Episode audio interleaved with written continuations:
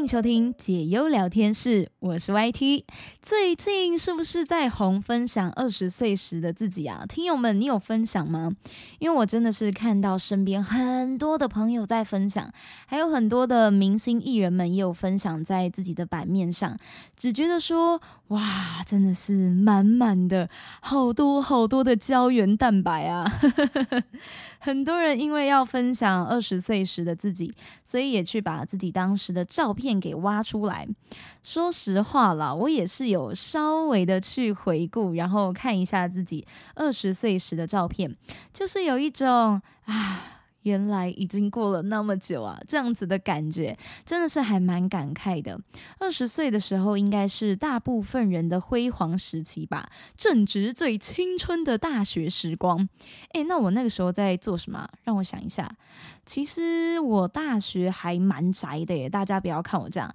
还记得刚升大一的时候，我是住在四个人一间房间的宿舍里面，除非真的是有什么很重要很重要的事，不然我几乎都是房间和教室两点一直线的生活模式。讲到这边，就真的不得不好好的感谢我当时的大学室友们，他们是非常善良、有爱心，堪称是小天使了啊！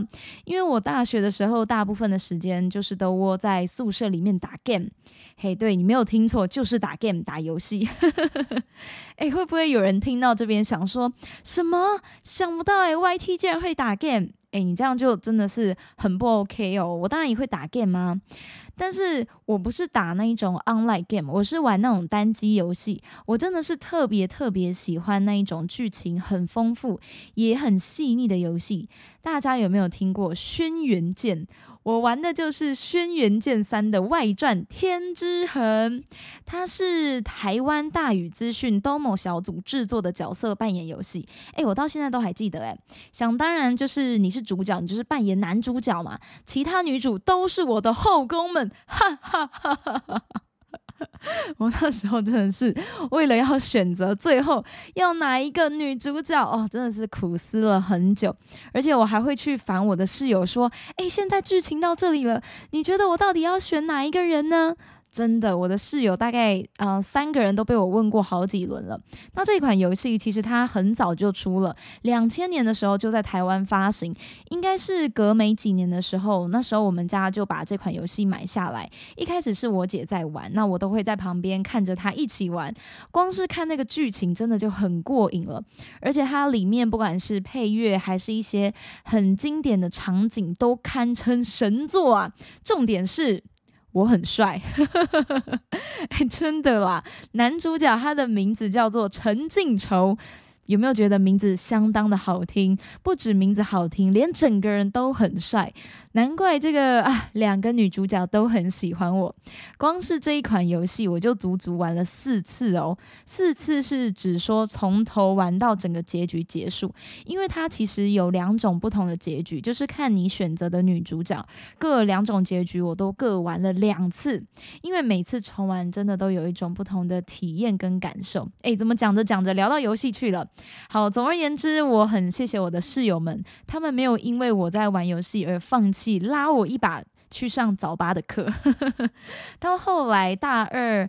二十岁的时候，那个时候就开始打工了。然后那个时候就是也没有住在学校的宿舍，就是出去自己租屋这样子，所以才会有就是比较多的时间，然后去饮料店打工的经验。想要听更多打工的故事，或者是大家可能想要听我玩游戏的感想，诶，当然是要我有玩的啦。很欢迎你可以私讯，或者是之后这一集的影音版本在 YouTube 上架的时候，可以在下方留言告诉我。那么接下来就让我们一起。进入到今天的聊天话题吧。首先，第一个话题要先来问问各位听友们：你觉得自己是个快乐的人吗？或者是说，你觉得自己经常感到快乐吗？啊，完蛋了！这一题我自己都觉得，哎，好难回答哦，有一种悲伤的感觉。虽然可以大笑，可以表现得很开心，但实际上的情绪是不是你真的感到很开心？我想是不好说的啦。这样讲的话，我觉得。好像要时常保持一个愉快的心情，还真的不是一件简单容易的事。但是没有关系，因为今天就是要来跟大家分享营养师列出的十一种快乐食物。哦，是比较健康的啦，不是那种什么快乐肥宅水啊之类的哦，不是哦，就是这十一种快乐的食物可以帮助你找回好心情。刚好现在就是正值春夏交际，又是梅雨跟台风的时节。很多时候天气都很不稳定，那像这样子的一个天气状况，真的是会让情绪比较容易受到影响。对此就有营养师分享喽，食物中有很多的营养素是能够帮助我们的身体来分泌血清素，然后还可以抗发炎以及降低压力，让人感到开心。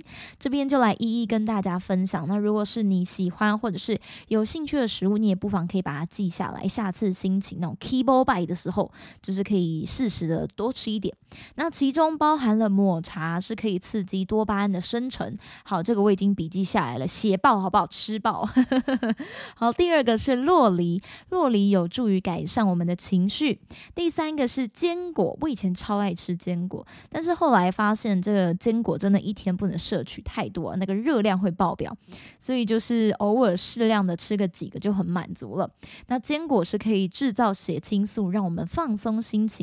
第四个是香蕉，吃香蕉可以稳定神经，所以你下次看到哪一个人在发神经，你就拔一根香蕉递给他。第五个是七十趴以上的黑巧克力，能够帮助情绪的调节，重点这个趴数很重要。如果你不够高的话，不只会让情绪不稳定，还会让你发胖，这是很可怕的。再来第六个是莓果，可以降低忧郁的风险。第七个是黑豆，主要。是降低焦虑的感受。接着第八个是全麦面包，想不到吧？因为吃全麦面包最主要的功能是能减少激烈报复性的饮食。有些人可能会有一些暴饮暴食的状况或者是习惯，这个时候你可以考虑摄取全麦面包来改善。当然，如果你有吃面包类，我自己是会建议正餐的淀粉就一定要减量，好吗？才可以达到一个平衡的效果。再来第九个是发酵食物，不是发胖食物哦。这一类的食物能够让人感到快乐，而且还可以帮助我们降低压力。第十个是带壳海鲜，能够缓解压力跟忧郁的情绪。最后第十一个是高油脂鱼类，也是减少忧郁。特别的部分是高油脂的鱼类可以减少过动症发生的几率。以上十一种都是能够让人感到心情愉快的食物。不过营养师也有贴心的提醒，要注意饮食的均衡。除了可以增加 omega 三脂肪酸等等有益的脂肪摄取之外呢，也要避免有害脂肪的摄取。另外，甜食大家都知道，诶，吃了可以让人心情愉悦，没有错。但是要避开高糖跟高脂的零食，因为高糖跟高脂它们结合之后会导致血糖浓度飙高，就会很难下降。如果你常常因为一时的快乐，结果导致说很常吃这些精致甜粉的食物，吃坏了身体，那就会变成长期的不快乐了。所以说，这真的是要多多的留意跟注意。也欢迎大家可以多多收听解忧聊天。室，总而言之，你快乐，我就快乐。接下来，今天要跟大家分享的第二个话题，有在江湖走跳的社会人士，我想应该都会蛮有共鸣的吧，因为这个是关于跳槽加薪的部分。听友们有被跳槽加薪过吗？诶，跳槽加薪不能用被这个字，对不对？你有主动跳槽加薪过吗？诶，有的话很厉害耶。要先来说到说，目前是六月嘛，最大的活动就是毕业季，也是职缺第二高峰期，已经有不少计划跳槽的老劳工朋友们，整个人是跃跃欲试。有一名网友表示说，目前的工作是毕业后的第一份工作，月薪是三万出头，也做了三年多，最近他想换工作了，开始。面试谈跳槽，没想到面试官一听到他期望的待遇是三万八。好，刚刚有提到，目前他做的这份工作是他的第一份工作，月薪三万出头。他打算要跳到其他的工作岗位，期望待遇是三万八。我就被这个面试官说啊，跳的有点多，让这个网友有一些不知所措。但是觉得身边的朋友蛮多都是蛮敢谈价钱的，薪水也都比他高，所以这个网友很感叹的发问说：“嗯。”真的不能一次加六千块吗？那这个也让跳槽加薪到底多少才合理，引发了各个网友们热烈的讨论。有网友是认为说这个是资方惯用的手法，企业主会这样说啊，他就是想要砍你价啦，所以觉得网友可以再直接一点没有关系。还有人说人资问前工作薪水，其实你不用讲的太细，你甚至是可以稍微的福报，就是你可以稍微的多报一点哦。另外有人也给了妙招哦，他说。说那我可能就会跟面试官说，我也是有同时在面试其他家，其他家就是开三万八给我，哇，要要能够在面试官面前。讲出这些话，我觉得是蛮需要勇气的，因为会很怕一个不小心就真的没有下文了。好，这是一招啦，就分享给大家。这边当然还有看到不同角度的想法，有人认为平面设计师三万八是个亏待耶。我看到好直接的回复哦，这个人直接说地狱四万都是烂公司哦，他说的，他说的，甚至是直接提四万好吗？不用讲之前的薪水了。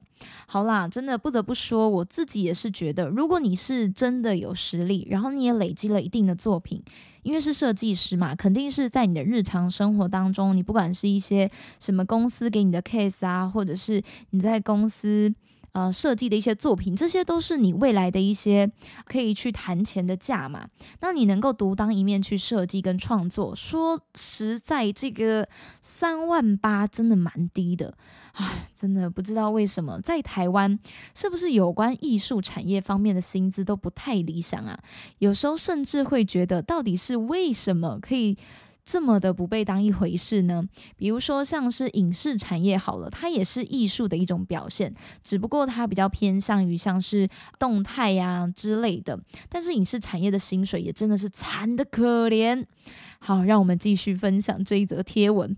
也是有网友认为说，跳槽加薪幅度是取决于应征的产业跟职位。有一名电机系的网友就分享了，通常跳槽都会以百分之二十的幅度去谈。他说，像我第一份四万八跳槽就有谈到六万，哇，这是一个。什么神奇的谈判手法？也有不少的平面设计师分享经验哦，说第一份工作毕业是三万五，两年多后就加到四万二了，然后跳到第二份工作的时候呢，也不太敢开，所以只谈到了四万三，但是试用期过了之后呢，就是四万六，诶。这好像什么闯关游戏哦，就是慢慢一步一步的往上。不过这一些都是个人的经验谈啦，专家的分析又是怎么看的呢？继续听下去，来分享一下专家怎么说的。专家指出，一年当中职缺最高峰就是年初的转职潮，再来第二个高峰就是目前六月毕业季后的七八月。诶，那今年很快，已经快要到第二高峰期了，对不对？你看现在六月嘛，很多的毕业生可能已经在准备。面试啦，等等之类，或者是有些人要转职，所以高峰期要到了，把握这个时间。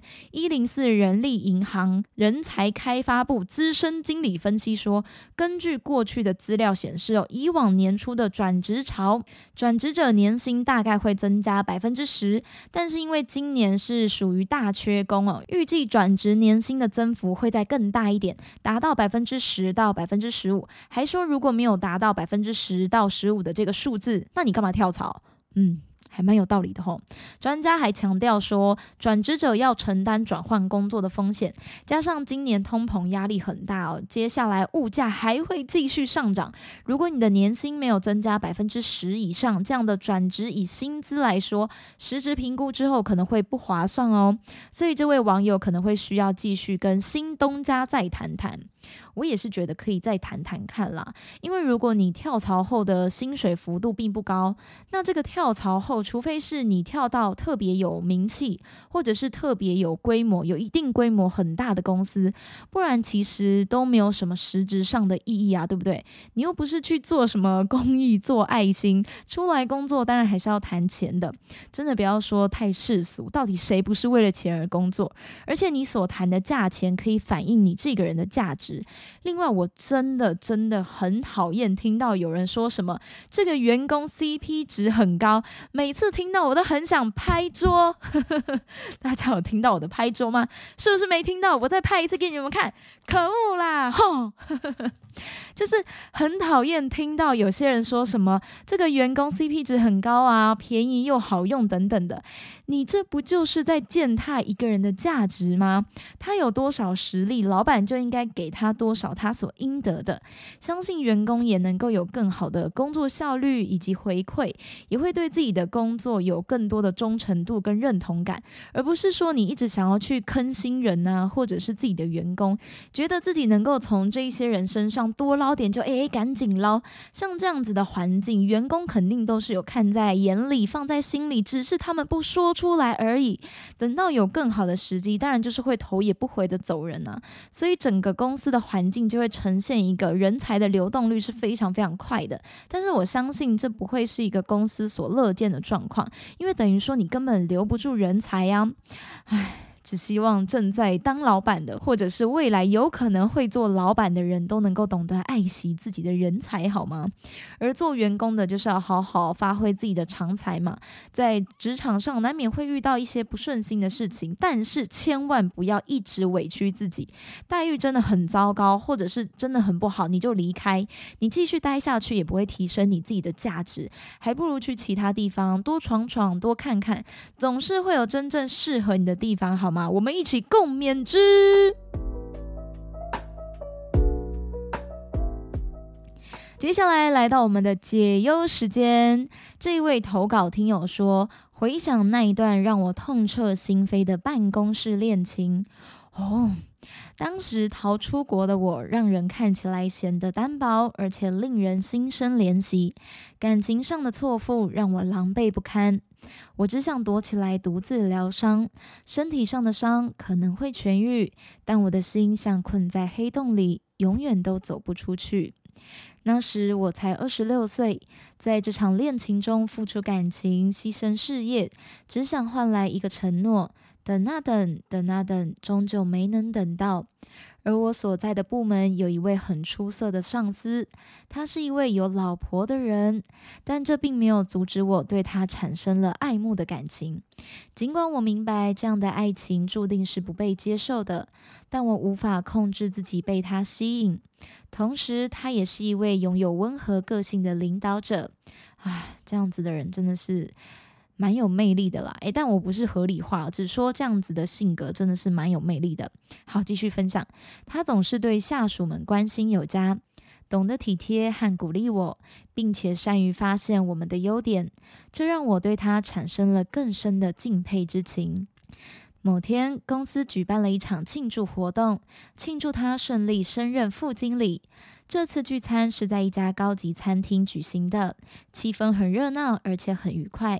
我看着他被同事们围绕着祝贺，心中的情感更是澎湃。晚宴结束之后，我注意到他喝了不少酒，他的脸上带着微醺的笑容，我的心情也随之波动。后来我送他回家，他说他的老婆和小孩已经移民到美国，只有他一个人居住在台湾。在车上，他的表情变得有些凝重。他向我坦白了他对婚姻的困惑和寂寞。他承认自己一直努力工作，牺牲了太多时间和妻子的交流，让他们之间的距离越来越远。听到这些，我心中充满了同情和理解，感觉到他对我的倾诉，这让我们之间的连结更加深厚。在那一晚，我和他发生了关系，也是陷入深渊的一个开始。我们就这样办公室恋情维持了两年多。他升职一个月后，他的老婆回国住了一年。这一年，我们还是持续维持着偷情的关系。哇，这个真的是打妹打妹呢。好，听友接着说，但是我无法忍受，我要求他离婚。他说再给他一点时间。我不禁陷入了矛盾跟纷乱，我不想再忍了，我要离开。我选择辞职，出国去澳洲打工。在澳洲的这段时间，我想通了，男人想要的东西其实都是一样的，那就是年轻女人的身体。呃，这个也不一定啦，应该是说哈，男女小鲜肉没有人会不喜欢啦。听友说，当想明白之后，便决定结束逃避的生活，从澳洲回国，重新开始，重新的做自己。我回到台湾，这是苏澳的一座海边小城，这里有我的好朋友，有关心我的姐姐。当大家小心翼翼的询问我现在的状况时，我很洒脱的说：“其实想明白很多，有人有资格去爱，有人没资格去爱，甚至有很多人连被爱的资格都没有。”嗯，说的不错。在阴雨绵绵的天气，不知道为什么，姐夫正在我房间外面的落地窗擦玻璃，擦拭海风吹来附带的沙子。靠海的窗，不管怎么擦，不一会儿又脏了。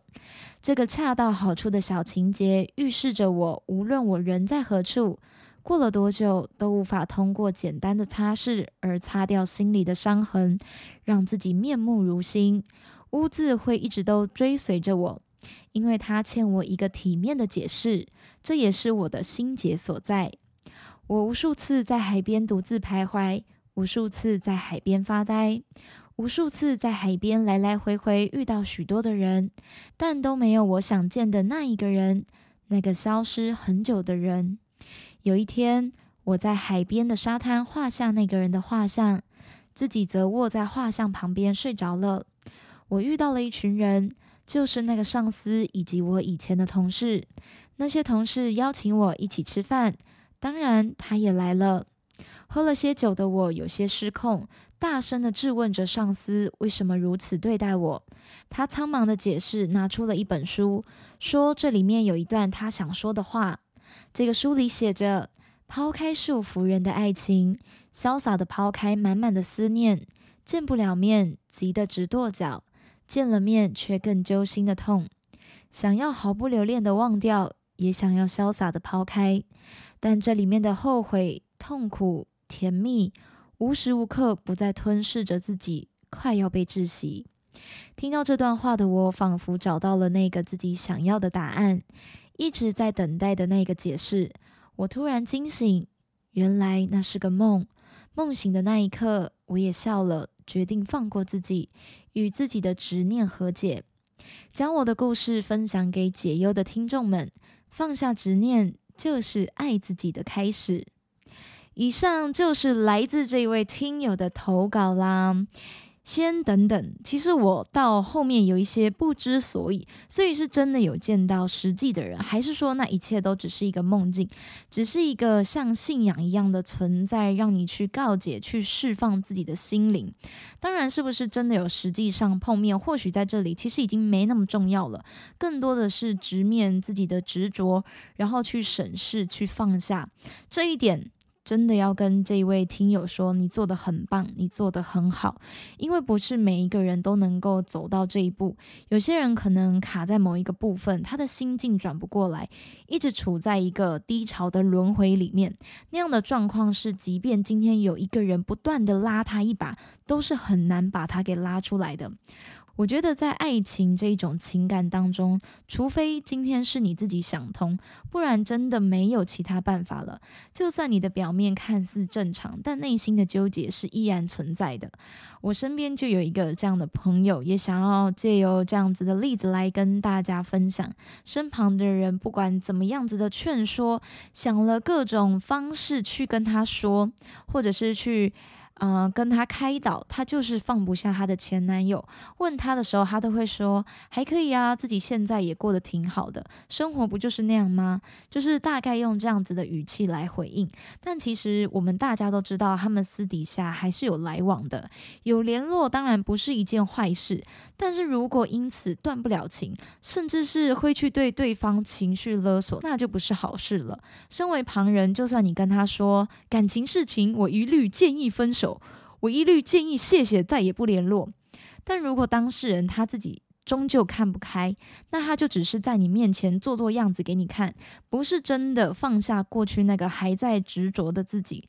所以你能自己想通，真的是太好了，优秀，甩掉烂人那一种人不值得你的真心。相信未来的你也会感谢此时此刻的自己，加油！心灵豁达之后，一定会越来越好的。而与你有缘的人，真正能够陪着你互相厮守的对象，说不定也正在朝你的方向走来哦。再次谢谢这一位听友的投稿。如果其他听友们对此有什么想法，也可以私讯分享。当然，不论是任何的疑难杂症或者是心情故事，都很欢迎你们投稿。这里是解忧聊天室，一起来聊聊，不必压抑你的心事。也祝福收听节目的你们日日是好日。我们下集再见喽，拜拜。